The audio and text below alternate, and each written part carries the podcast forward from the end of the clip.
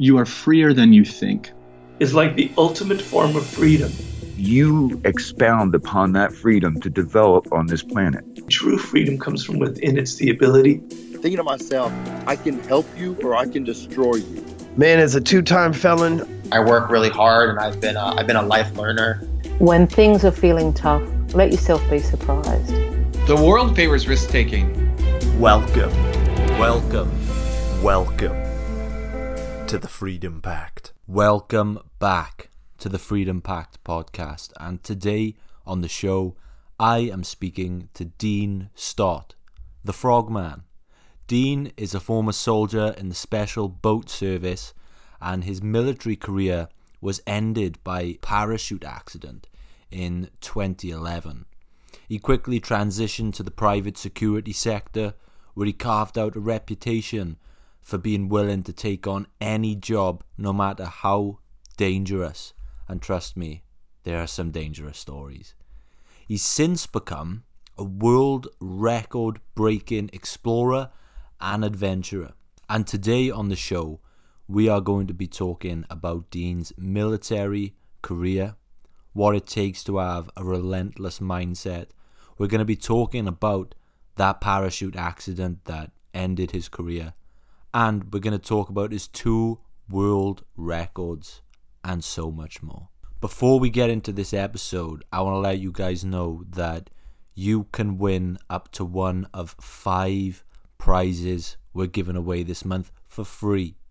The prizes include a signed copy of Jay Morton's Soldier, a signed copy of Ben Aldridge's How to Be Comfortable with Being Uncomfortable, a copy of Tom Young's The Making of a Leader, and two other great books.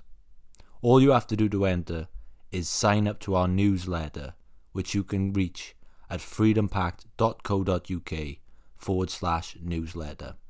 As soon as you put your email address in, you are entered in the draw. The winner is announced the 20th of December. I hope you enjoy this conversation with Dean Stott.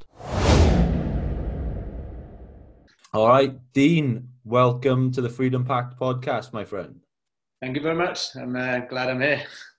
So, the reason I wanted to get you on is um, over the last year, I've spoken to a few of the guys from SAS Who Dares Wins. So, I've got to know uh, Jay Morton, Ollie Ollerton, Mark Billingham uh, quite well. And those episodes seem to resonate with a lot of people. I think there's a, a big desire to hear from guys like yourself. And after putting those out, um, every time we, we ask via our newsletter, who do you want us to get on? Your name just kept cropping up.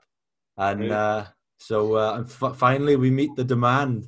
Um, so all those people who are listening now have requested you, you know, they, they know your background. I'm sure they've read your book, but for our audience who may not be familiar with your story, before we jump into the content, could you just give us a quick overview of your, your military career? Yeah, so I joined the military at 17. Um, I joined the Royal Engineers. My father was in the Royal Engineers, so I sort of followed followed that tradition. Um, my first posting went straight out to Germany. Uh, ended up playing sport, um, and I saw myself going down almost like a, we call them tracksuit soldiers, a career in sport. So um, I decided to do the All Arms Commando course um, past that, and I spent eight years with Five Nine Commando, from a sapper all the way through to um, a sergeant. And then I had to, I had to leave. Then I was very fortunate to also spend uh, being an instructor on the commando course during my time, mm. time there. Uh, I then went to the senior diving school. Um, sorry, the, the defence diving school, and I was a senior diving instructor down in Portsmouth. It was that period then I decided to go on selection, but rather than going the normal route from army to the SAS because my background is spent in so long with Free Commando Brigade and also being a senior dive instructor, I was very much pulled towards the SBS. So I did selection and became one of the first army guys to go the, the non-traditional way to the SBS. And I think actually now, you know, at the time it was quite difficult, as you can imagine, going against the curve and against the grain. You, you'll get a lot of criticism and obviously a lot of attention on a course where you're supposed to be quite a grey man. Um, but yeah, I was successful, and I think yeah, 15, fifteen percent now of the SBS is made up of the army. So um, so you sort of uh, open those floodgates really. You mentioned there that you joined the army at just 17 years of age, and I read somewhere online that your your father said that you wouldn't last two minutes. Um, well, of course, you, you went on to complete uh, almost every course available to you at the time. You know, you had a great career. What originally spurred you on to join at 17 years of age? And did those words like "you won't last two minutes"? What did they do for you? Did they spur you on? Yeah, they, so I, I always wanted to be a fireman. That was always my passion as a young boy. I left school in 1993 and there was a huge recession there. It was really difficult to get work at that time. I think, you know, for, for one fireman application, there was 2,000 CVs going in. So a young boy at 17, you know, I, there's no way I could compete with that. So I looked at, um, so I actually I went to college, uh, started doing my A levels and things like that, and then um, I went down to Newquay. Me and my mates for a summer holiday. Well, it turned from two weeks into six months. I ended up becoming a staying down there, becoming a silver service waiter, and ended up working in a surf shop. And you know, my, long before the mobile phones, my father then came looking for me six months later, sort of highlighted that I'd ruined my education. Um, what was I going to do? So I, I, sort of said a throwaway comment, said, oh, I'm going to, I'm to join the army. And he said, well, you will last two minutes. Um, at the time, I was about five foot seven and nine and a half stone, so I could see where he was coming from. But actually, that, that gave me that fire in the belly to say, well, I'll tell you what, I'll, I'll prove you wrong. And, and that's what it did. And, um, you know, I always say that there's no point in arguing with someone to your balloon You're not going to change their point of view. The only way you can do that is actually by actions. So I, I joined at 17. Um, by the age of 21, I was a para commando diver in PTI. I'd done every arduous course within the engineers up until that point. And actually, on reflection, in hindsight, it may have been reverse psychology from him. You, you, you just don't know. Um, but um, yeah, it gave me that extra fire in my belly. Mm. So, what would you say then? I think for a lot of young children, especially in this part of the world, um, it's almost indoctrinated into you that you know you go to school you get the good grades you go to university you get more good grades you get a nine to five job. You know if you make more than 20 grand a year you're considered successful these days. That seems to be the path that's almost given to us and we you know we think we have to follow in order to be successful and there's there's not many people um, when you're younger in you know in education uh, or institutions telling you that there are other options what would you say to the the kids of today that maybe are, you know, too afraid to chase a dream or too afraid to try anything outside of that norm that they're told is almost the only way forward? Yeah, I mean, there's a lot of pressures from children nowadays, especially more so from their parents, that they want them to have an education, want them to go to university. But it's like, well, what does that give you? You know, that doesn't give you any any life skills. So when I, as I mentioned, by the age of 21, you know, I'd done every arduous course in the military my friends were still at university at this point, and already I'd had so much life experiences uh, and skills which are actually transferable. The world's fixated on education. You need to have degrees, but you you know you can't be experienced without experiences. I'm starting to see a shift really in the fact that well, I you know me, I'm a, I'm a CEO of a, a security business. You know, I when I see CVs in front of me, I ignore the education bit. It's what have you done uh, since then. And I just say to the young kids, you know, carve your own path. You know, don't worry about what your parents want you to do. You know, you're in charge of your own destiny. But it's, um, but for me, the successful, the successful people I know in industry didn't go to university. I'm not saying going to university doesn't help you because there are a lot of successful people out there, but it isn't the be all and end all. We're not, you know, a lot of people are very intelligent, but they just get bored. You know, I'm sure I've got ADD. I'm like, you know, that's why I just, you know, I didn't want to go to college and things like that. I wasn't really interested. I wanted to get out and see and see the world. So, know, be in charge of your own destiny. Don't. Um, it's very easy to say to you, you know, don't don't break to peer pressure, but um, you know, don't feel that and going to university is is the answer. Mm. Yeah, I think for me, especially that resonates with me. I mean, I went to university. I studied. I have a degree in history, um, yeah. and then I come out of university. Um, my, re- my my source of income since then was I first became a gym instructor, um, personal trainer, nothing to do with history. And now um, my income comes from this podcast. Again, I don't use my history degree, so it's uh, arguably three years wasted for me because at the time I didn't really weigh up. You know, I just thought, you know, everyone in school, the teachers were telling you, you know, what you were good at at A level, that's what you should go on to do at university. And I almost felt like it wasn't my decision at the time. And I think that what I'm doing now, all my education has come from life experiences and books more than anything is, is reading personal development books. And you know that's what that's what my my best education has been so far. So for you what has been your best education? Where do you look for to uh, to learn and grow?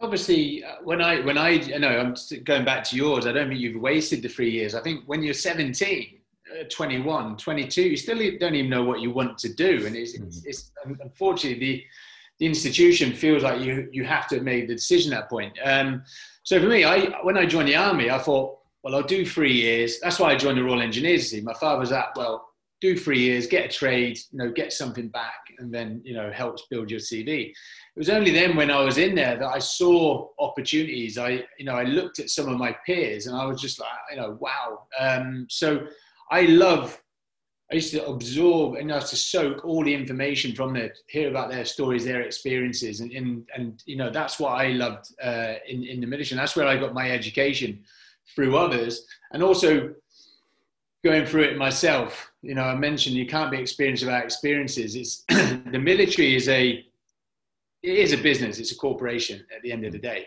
And there are so many companies out there trying to replicate, you know, the experiences that the, the guys and girls get in the military, but you, you just can't. You have to be in the military to, to get there. Um, but, you know, I, I, see some guys and girls when they're leaving, and going back to your original one about degrees, they're like, oh, well, I'm going to struggle because I don't have a degree. Is that, well, no, you don't. But there's so many transferable skills you have and that you've got from being in the military, which resonate with the corporate world. Um, I think nowadays, with the world very going technical, you know, you don't even have to call someone now to order a, a pizza. It's all online, and people are really struggling or will struggle to communicate one on one, and and that's what the military does for you. You know, I'm very fortunate I've been able to stand up in front of ten thousand people and guest speak, or in, in front of 96 students on the All Arms Commando course. I've seen clients I've taken to to Libya to do pitches, and these guys are you know six figure sums, being at university and everything else.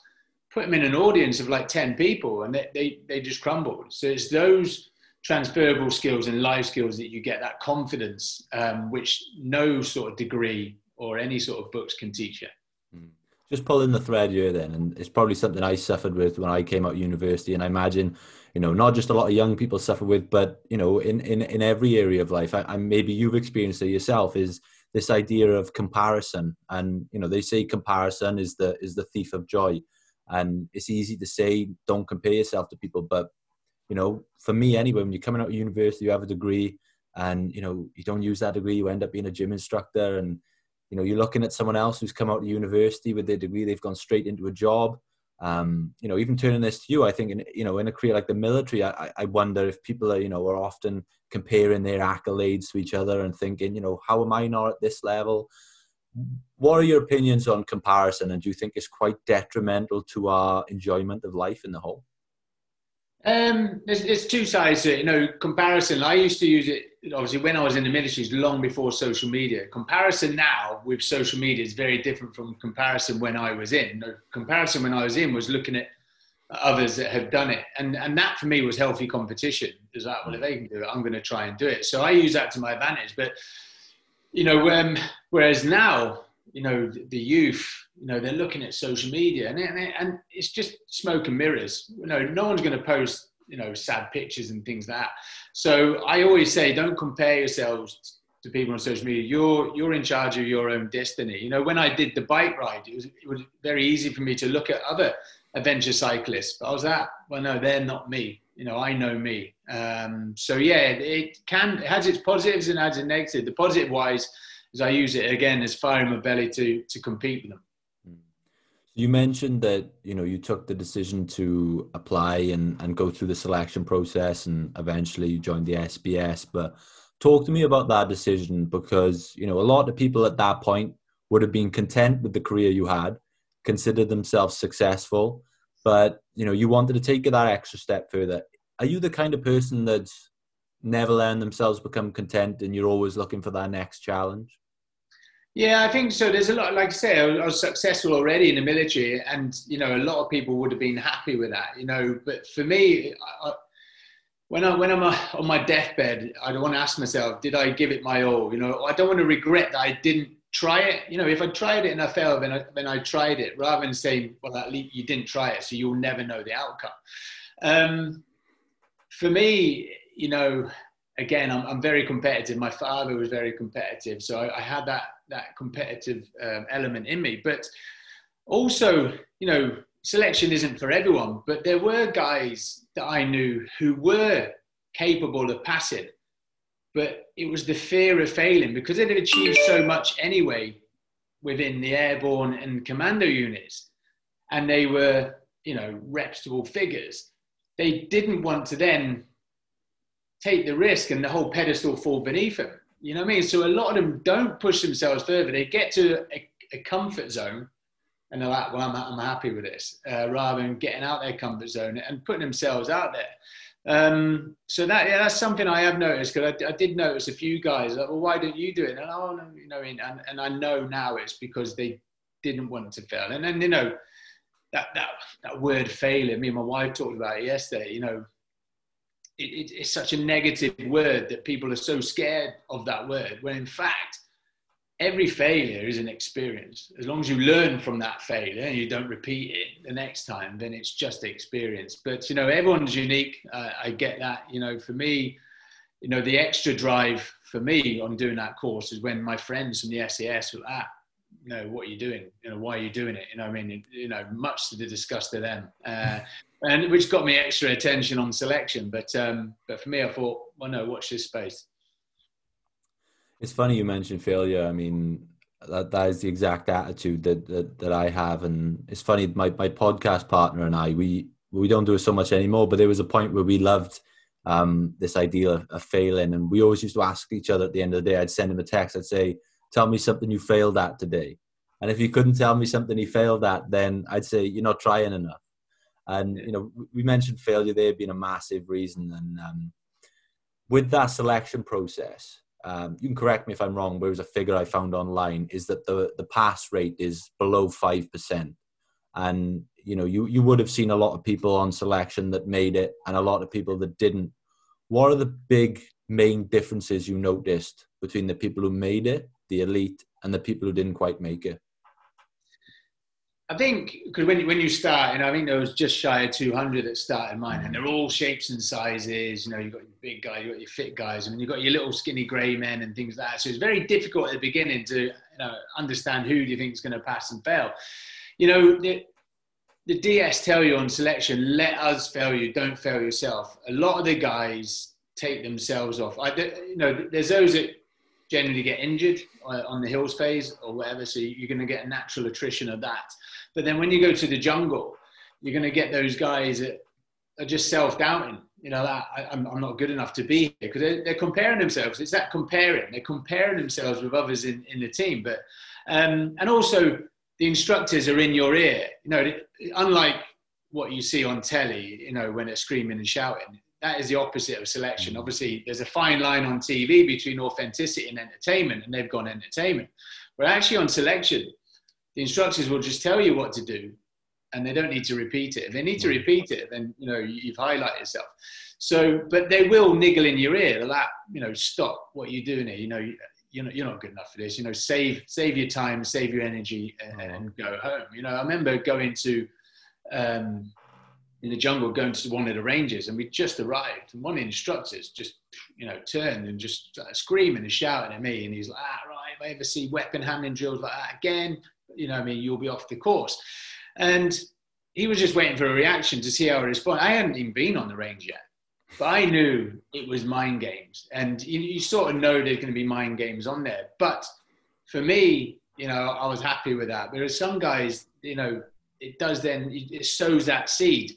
I mean, they, they, they, yeah, we're all human. People will mess up at some point, you know what I mean? And and they just play on that. I think, oh, you know what I mean? So um, so it's it's, it's strange. It, it's um when you see the guys at the end from the guys at the beginning, you probably wouldn't have been the same people you'd, you'd have picked out. You know, they're very very resilient. Obviously, uh, you know, naturally fit. Um, but, but very resilient, but also very intelligent as well. Can you know take on board information. Doesn't need to be repeated. Mm. You mentioned the um, one word resilience. Um, you know, throughout your military career at the elite level, what did it mean uh, to have a relentless mindset? What what does that mean to you? A relentless mindset. You know, for me, you know, when I joined, probably at the beginning, when I joined the military, you know, 17, you know, five foot seven, nine and a half, I, I wasn't that confident. But actually, 10 weeks later, when I passed, you know, I thought, and I was actually, you know, competing. I was, I was actually at the front on PT with some of the other guys. You know, that then gave me my own, built my own self confidence and, and, built my um, my mindset. And I thought, well, what next? So then did the PTI course, and actually at, during this period as well, I'm also growing in height, and I'm growing. I'm starting to grow into a man. So each time I did a course, I got more confident but not only was I passing, I was, uh, you know, I was either top student uh, or, or, pushing for top student all the time. So that unrelenting pursuit of excellence, if you're going to do something, you, you give it your 100%. You do it to the best of your ability. Because if, if you don't then make the grade, but know you've given it your 100%, then you can look yourself in the mirror. And I think that's where some people don't give it their 100%. And then, you know, I've had some friends who, you know, they've taken themselves off selection and they, they'll get in touch with me months down the line, like, what was I thinking? And, and they have to live with that guilt. You know, for me, it's knowing that I, I won't ever live with guilt. Mm. We mentioned earlier that, you know, some people out there, especially on social media, only like to highlight the good and the, the glamorous moments. But what I appreciate about, appreciate about you and, and your story is you're very open about the accident that ended your career and for, for those who are unaware, um, before we you know we, we get into some questions, could you just sort of highlight that accident in, in any detail you can to, to our audience? Yeah, of course, Dan. Yeah. So obviously, I'm now in in the special boat service, and I joined at a time it was on the height of war of terror. You know, we were, you know, probably the busiest time in, in SF history. You know, you had Iraq, Afghanistan, you had stuff on the east coast of Africa. You know, it was it was a busy period.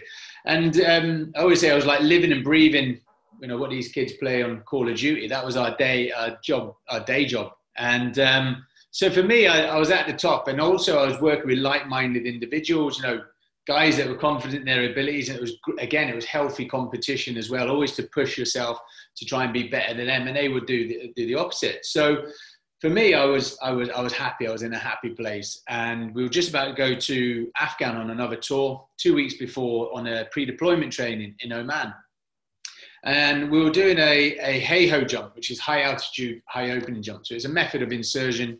You exit the aircraft at 15,000 feet, and it's a static line. And unlike free fall, you're still attached to the aircraft.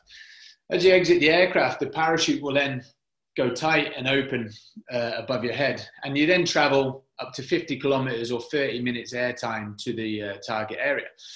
So this was about the fourth jump of the day. And we've done, done these hundreds of times, you know, and it was fourth jump of the day, exit the aircraft, normal procedure. But this time my leg, there was a freak accident. My leg got caught in the line above my head. So I'm trying to pull my leg out in time before the parachute opens and then obviously causes more damage.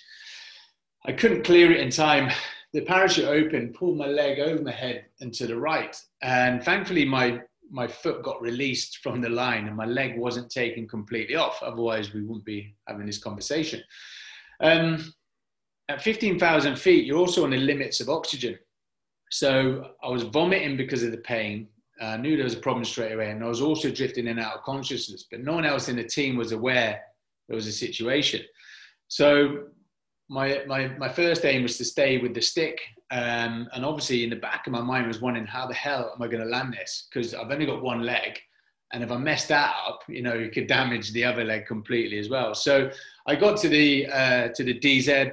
Um, I assessed the approach of the other parachutists with the winds, and you know, I did a perfect landing. I actually landed one-legged, but unfortunately, the uh, the damage sustained, you know, short in my career. I tore my I tore my ACL, my MCL, my lateral meniscus within my knee, my hamstring, my calf, and my quad. So all the supporting muscles um, as well. So I had an MRI scan the next day, and then um, waited for a, an Aeromed flight. But um, but yeah, you know, you've gone from being at the top of your game, you know, loving life, to all of a sudden reinventing yourself. What what now? You know, 16 years in the military. You know, I, I grew up in a military family. All I knew was that military environment, and it was almost yeah, thank you for your time. You know, you now need to leave, uh, and that was that was difficult for me. You know, reflection. It's it's what's known as an identity crisis. Mm.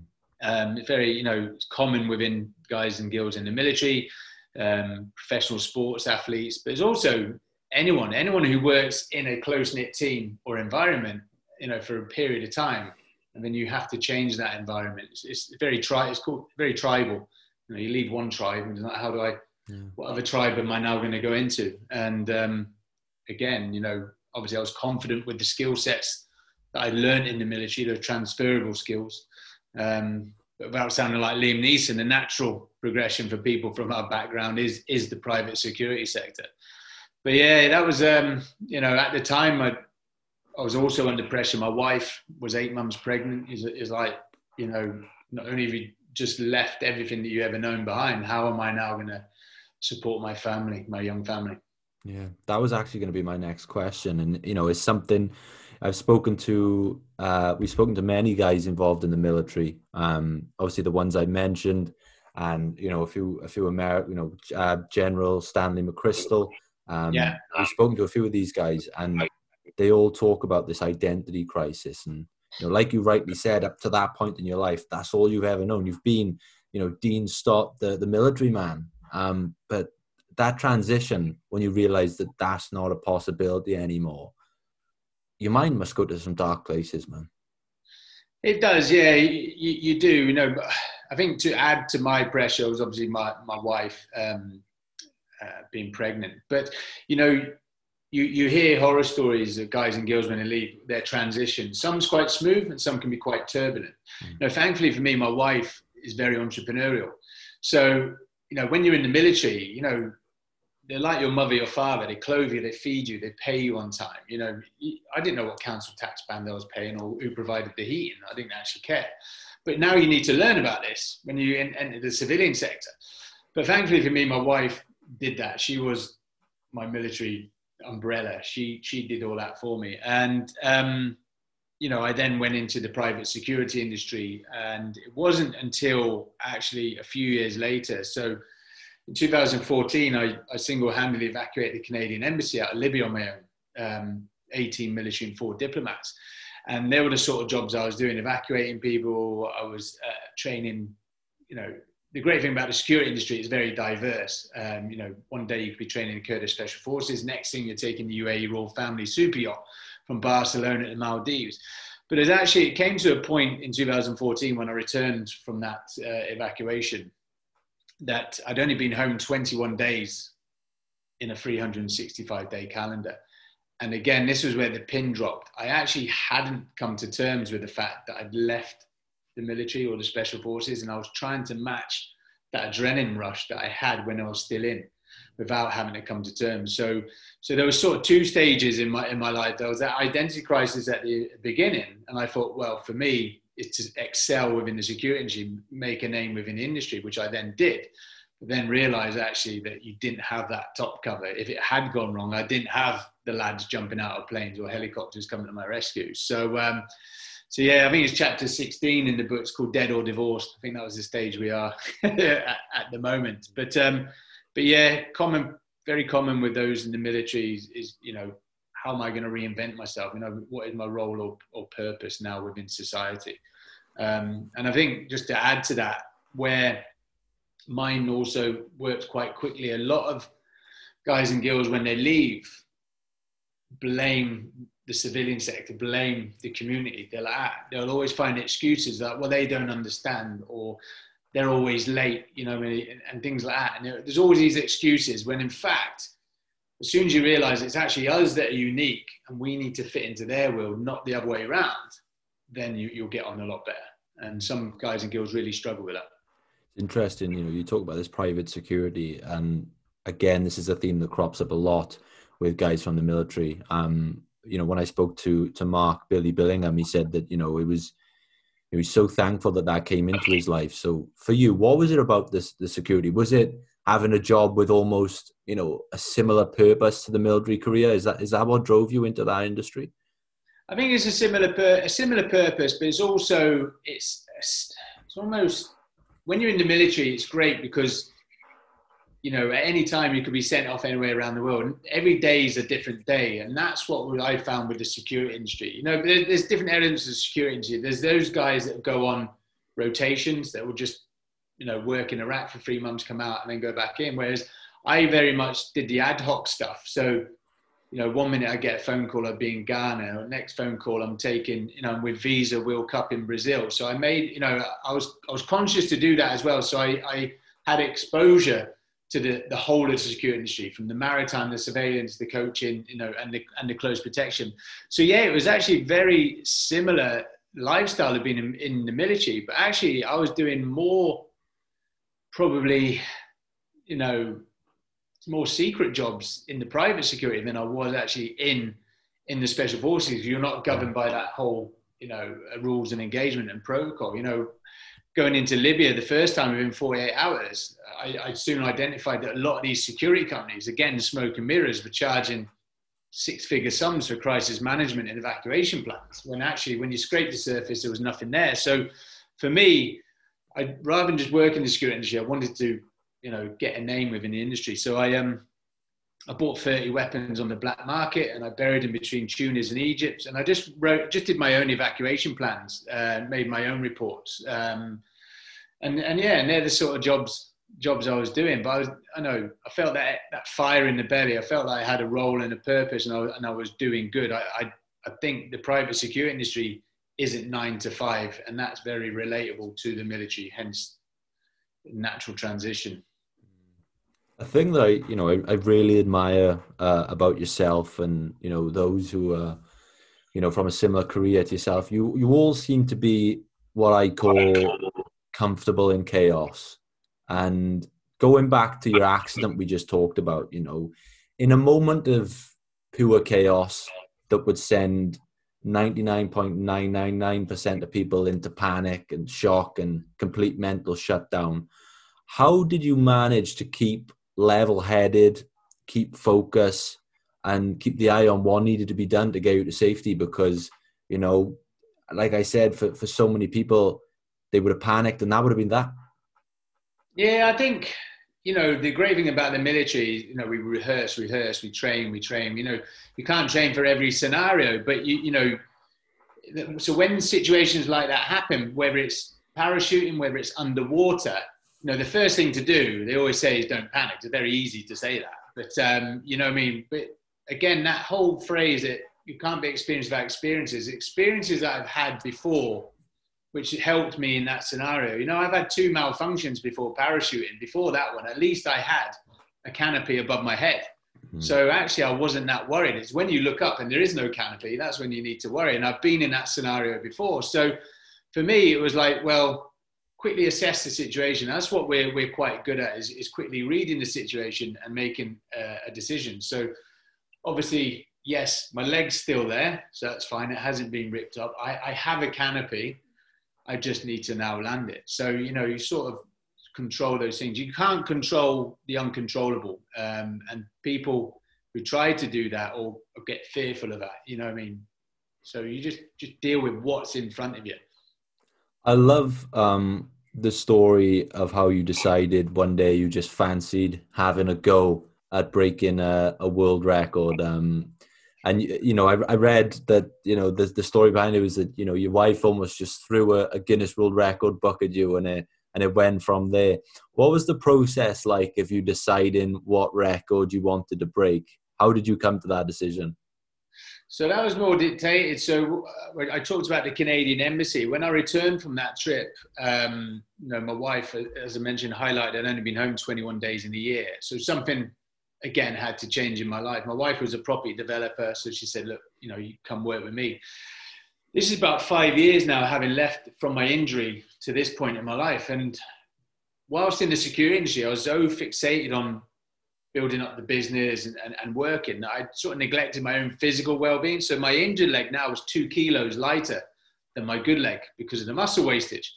So I just bought a push bike just bought, one off Amazon, uh, just bought a cyclocross bike off Amazon, and I just cycled to and from the office. It was only about eight miles there, eight miles back.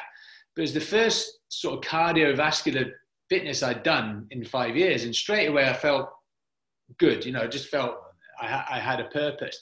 But you can imagine sat in these architects and planners meetings. I was like, ah, you know, I wasn't really interested. So um, my wife then said, yes, you need to do something it was about a month before my 40th birthday. I said, well, I've always fancied a world record. And the, the question was, well, what in? You know, what, you know, I should have bet 12 Ferrero Rochers or something. But I said, well, cycling, because I chose cycling because I knew it wasn't having an impact on my injury. And my, my injury wouldn't get in the way of that.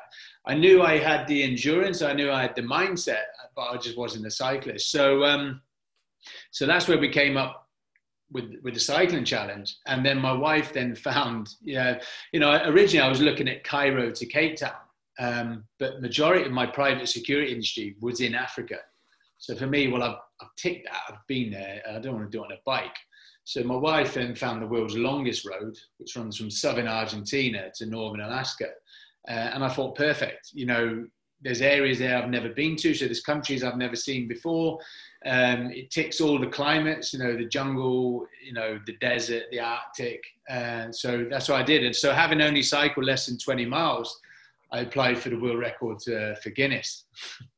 Mad man, and so, so, talk to me about that that journey. You know, you mentioned that longest road. What were what what did the days look like for you? Like, what was the slog?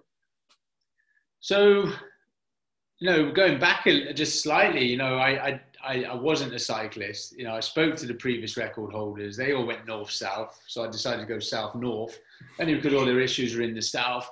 The world record was 117 days. I was aiming for 110. So I actually had a plan. You know, I wasn't a cyclist. Um, I, I gave myself a year to train as well. So at the beginning stages, I just put pen to paper. You know, looked at all the potential scenarios. Um, what was in my control, what was out my control. You know, those controlling the uncontrollables. The uncontrollables were natural disasters, coups, third party influence. So aimed for 110. So I then put that down, broke each day. So I had, I had each day broken down in how I would how I would do it.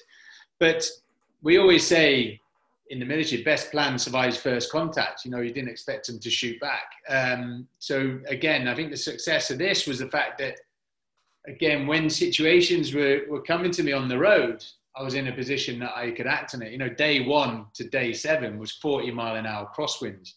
Uh, I crashed my bike in Chile. I got food poisoning twice in uh, in Peru. You know, all the all these scenarios that you you couldn't factor. You know, I had issues with my support team and, and things like that as well in the background, managing egos. So, um, so that that for me was the hardest slog was actually dealing with something things that weren't part of the challenge, you know, dealing with, you know, social media issues and, and things like that. You know, I had a, had a role, I had, an objective.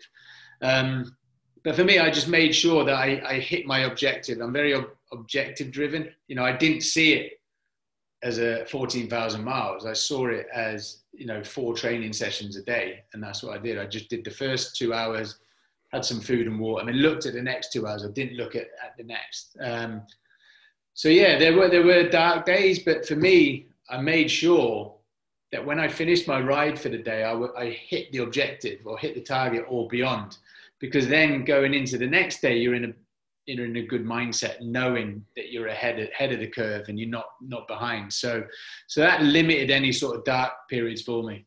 Yeah, I was going to say, did you at all suffer with any imposter syndrome along the way, or did that planning just prevent that and that doubt creeping into your mind? What's that? Imposter syndrome. I haven't heard that one. What's that one? So it's where you almost, you know, you're trying something new and you you you almost talk yourself into this idea that, you know, you're not good enough at this. So, for example, if you know when I started this podcast, I might have had imposter syndrome, thinking that you know I'm not a podcaster. I've never interviewed anyone before. What what business have I got interviewing so and so? Yeah, well, yeah, actually, so my sponsorship marketing team, before we went the day one when we put it all together, did a SWOT analysis: your strengths, your weaknesses, opportunities, and threats. And the only weakness it came back was my arrogance towards the cycling community, which I took as a strength. But the imposter syndrome wise, when I was doing the planning, um, I looked at, you know, all the potential scenarios. I also then looked at the the climates and the conditions that I'd be cycling in. So the Atacama Desert is the driest non-polar desert in the world. So it was 47 degrees centigrade when I was there for a, for a week. So for me, to replicate that, I went to Dubai and did heat training there for about eight hours a day. So I could satisfy myself. Well, actually, when it comes to that situation, you, you are tried and tested. Um, I did the same. Um, you know, the biggest climb on the Tour de France is about 21 to 23 kilometers. My biggest climb was 67 kilometers from sea level to four and a half thousand meters. So again, I, I, did a 10 hour watt bike session in a simulated room altitude. So for me, I wasn't then having that imposter syndrome, worrying that, oh, what am I going to be like at heat? What am I going to be like um, at altitude or, or in the Arctic? Because I'd already tested that. Um, and, the, and the great thing about, you know, for me, for the challenge, the only thing that was going to stop me was my body um, as well. Love that. Love that. Would you encourage people out there listening now to maybe try something, maybe not a world record attempt um, or anything of that magnitude, but to scale it to themselves and and try something that makes them uncomfortable to to try and build that resilience?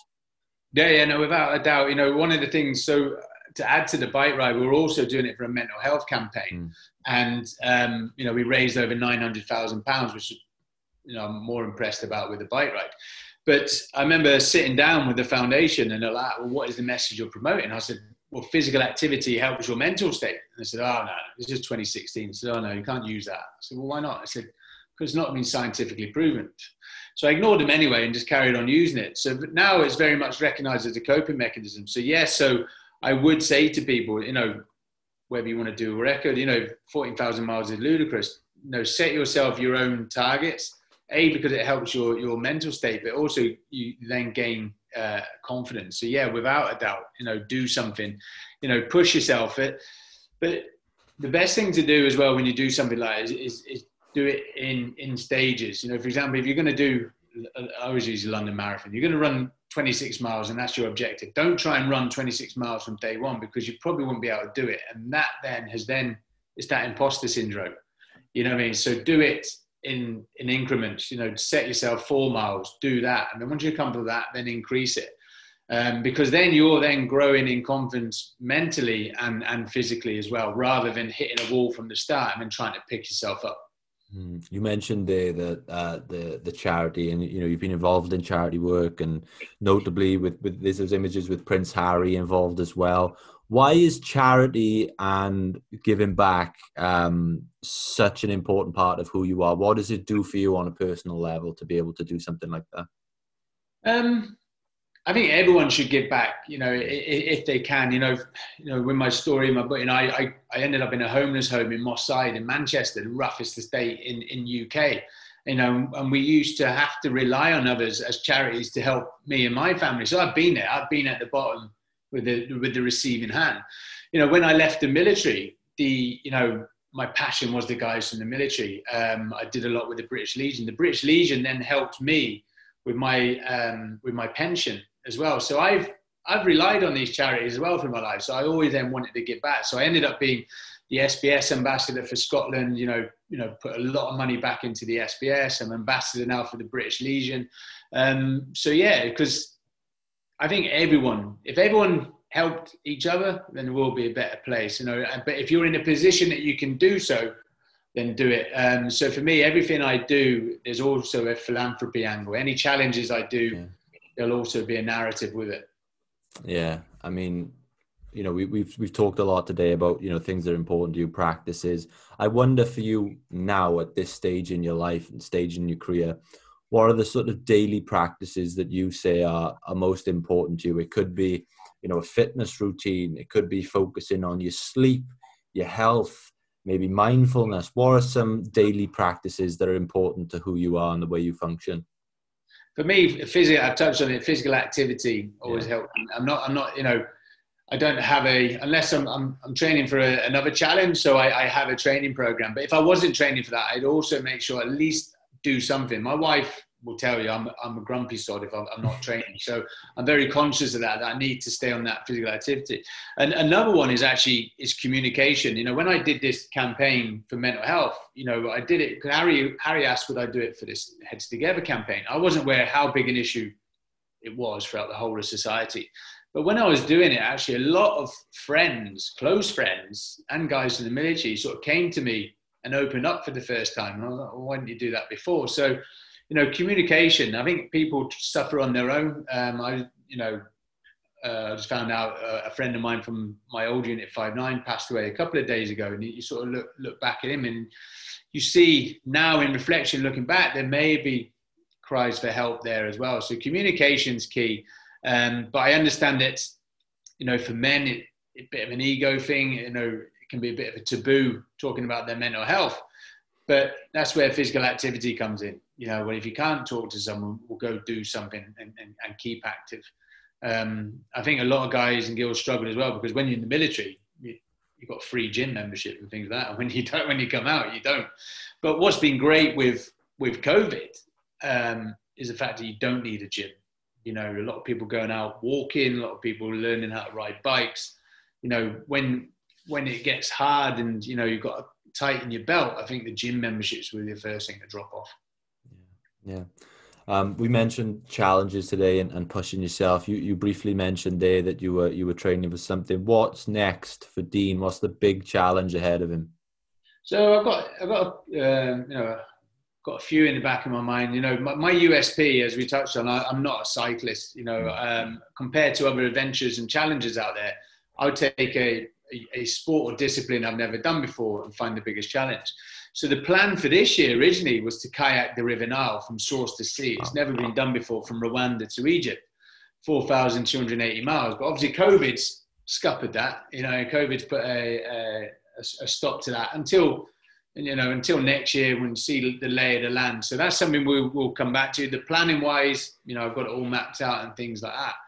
So I'll tick over that, but there's one. Uh, there's one I'm going to do next year. Um, it's all on the hush, um, but it'll be here in the US. And again, you know, this is another reason for moving over to America now is everything's been paused. So let's go over, get established, uh, and do that. But one of the one of the other feedbacks from the book was is you are the security expert. You were one of the world leading experts. You know, prime ministers, presidents, royal family come to you for advice why are you still not doing it? So over here, I've you know i have set up a niche security industry which helps ultra high net worths, corporations, and everyone else. We mentioned your book there. Um, for everyone listening who may not have, have picked up a copy or, or, or had the chance to read it yet, what can they expect from the book? What can they expect to learn if they go out and grab themselves a copy? It's a you know it's a it's got a bit of everything in this book. You know, it's not just gone from the military to the you know the TV. It's gone from the military to a whole, whole middle section on private security, hmm. and then to the bike ride. But what it is, what they get from this book is is especially in the current climate is reinventing yourself, starting over again, and and being being confident. You know, I was told I couldn't. I last two minutes in the military. I then got to the top of you know in the special forces. I then I then got injured. I then had to then find myself in the security industry. I then got to the top within the security industry. You know, one time lucky, two time not. We then did it again. You just then done it in, in cycling. You never cycled before and then became a double world record holder within 18 months and the first guy, uh, first person in history to cycle under 100 days. So that's not lucky three times. There's a mindset in there which is you know which is transferable to whatever you do, whether it's military, whether it's corporate, or whether it's sport. Um, and I think that's what people will learn from this book is, is that mindset and that approach. Amazing. So for anyone out there who wanted to check it out, where can they find the book? Where can they find yourself on social media and uh, connect with you? Yeah, so you can get the book on uh, on Amazon uh, and Audible. Um, it's called Relentless. And you can find me on www.deanstott.com, the frogman. Perfect, perfect. I encourage everyone to do so. Dean, thanks so much for your time today. Um, you've brought an incredible amount of value to the show, and uh, I appreciate it. I, I've really enjoyed the conversation. I hope you've enjoyed your time on the podcast as well. Yeah, I've, I've learned a new thing: the imposter syndrome. There we are. Amazing. Learn something new every day.